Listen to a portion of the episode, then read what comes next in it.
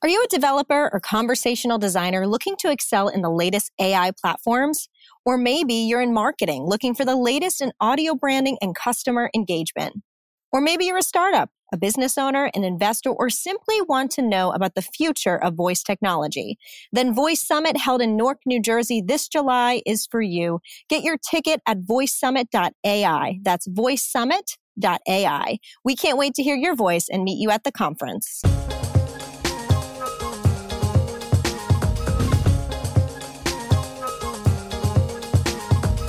Today's podcast episode is from a recent Facebook Live interview done by Pete Erickson, the owner of Modev and the creator of the Voice Summit.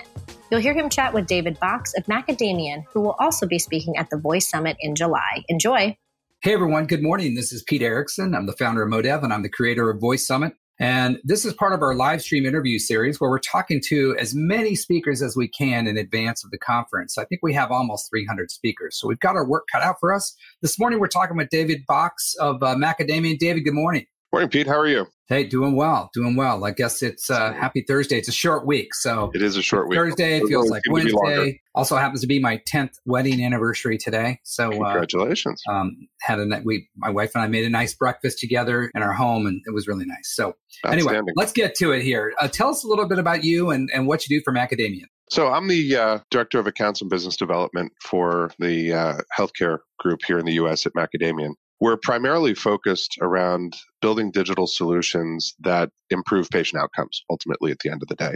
We do that in three distinct different categories. One is in UX research and design, everything from ethnographic field research all the way through to interaction and visual design, through to engineering, and then data science as well.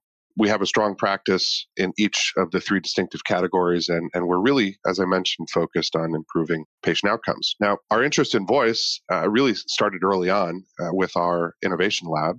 We like to say we were developing skills back in the day when there were only 12 skills in the skill store at Amazon, all the way through to today, where we have 80,000 plus, I think, is one of the more recent counts. So certainly, we've been in it since the beginning.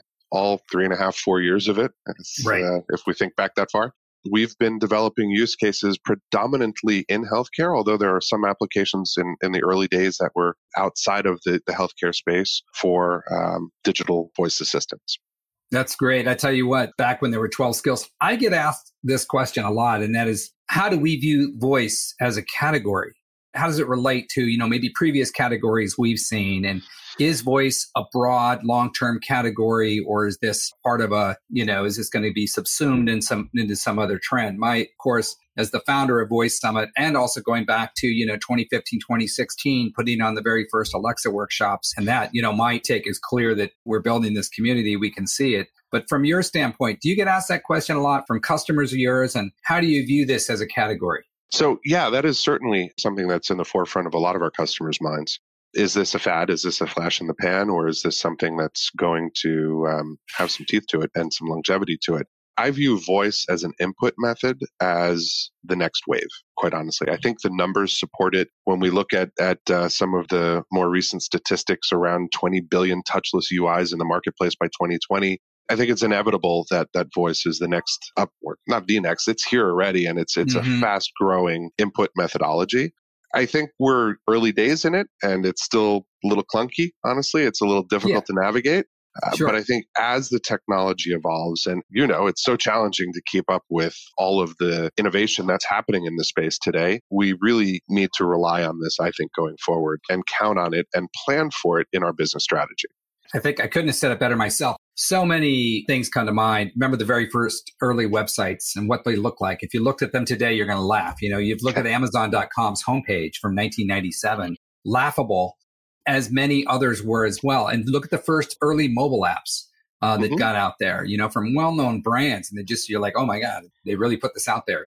I think we're even a little, maybe even beyond that. Like, voice is going to move faster, I think, because we've gotten better at interfaces, user experience. I think mobile sort of laid the groundwork for user experience. But I think one thing that I sense is this key statistic that, we speak 110 to 150 words per minute. We can type 40. We can also, we do, when we tap, swipe, and pinch, those are actions. They're unique actions. They take time. They take focus. Whereas voice is you know, has kind of that fluidity about it, and it's frictionless, right? And I want to know from your standpoint, you know, with regards to patient outcomes in healthcare, is that even a starker contrast when it comes to healthcare and patient engagement? Yeah, there is a very stark contrast there. And the stakes in some instances are a little higher. And when we talk about voice applications in healthcare, it's everything from digital therapeutics, actually using voice, or today it's mostly multimodal, so it's voice and mobile and desktop.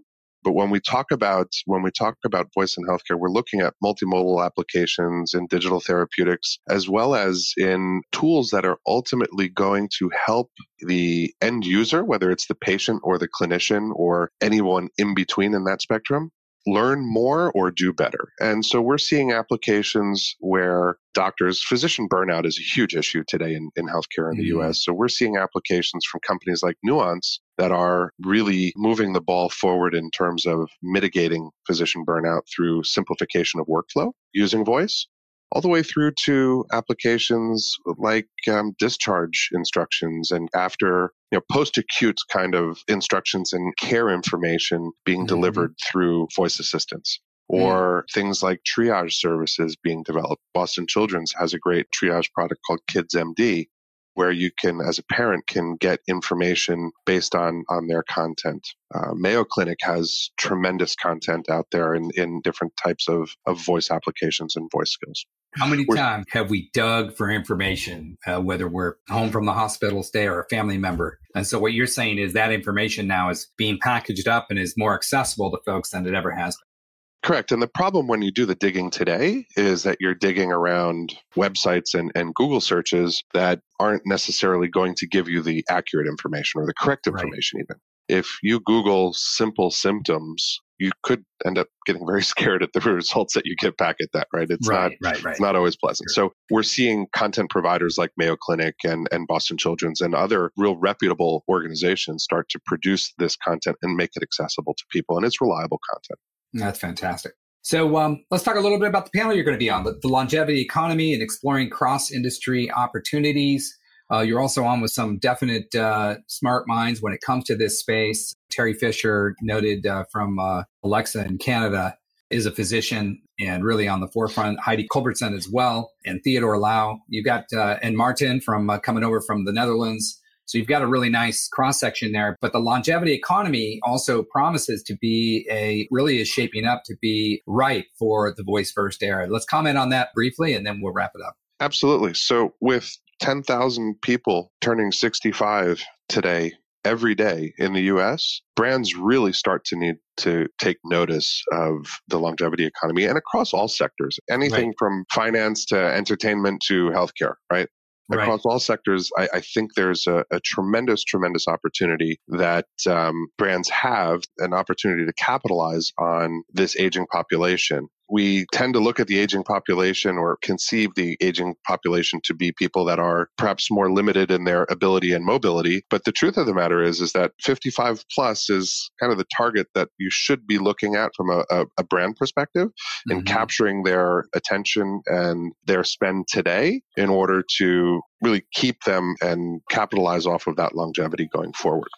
So huge opportunity here for brands to really pay attention to and focus on that market segment with voice and drive that business forward.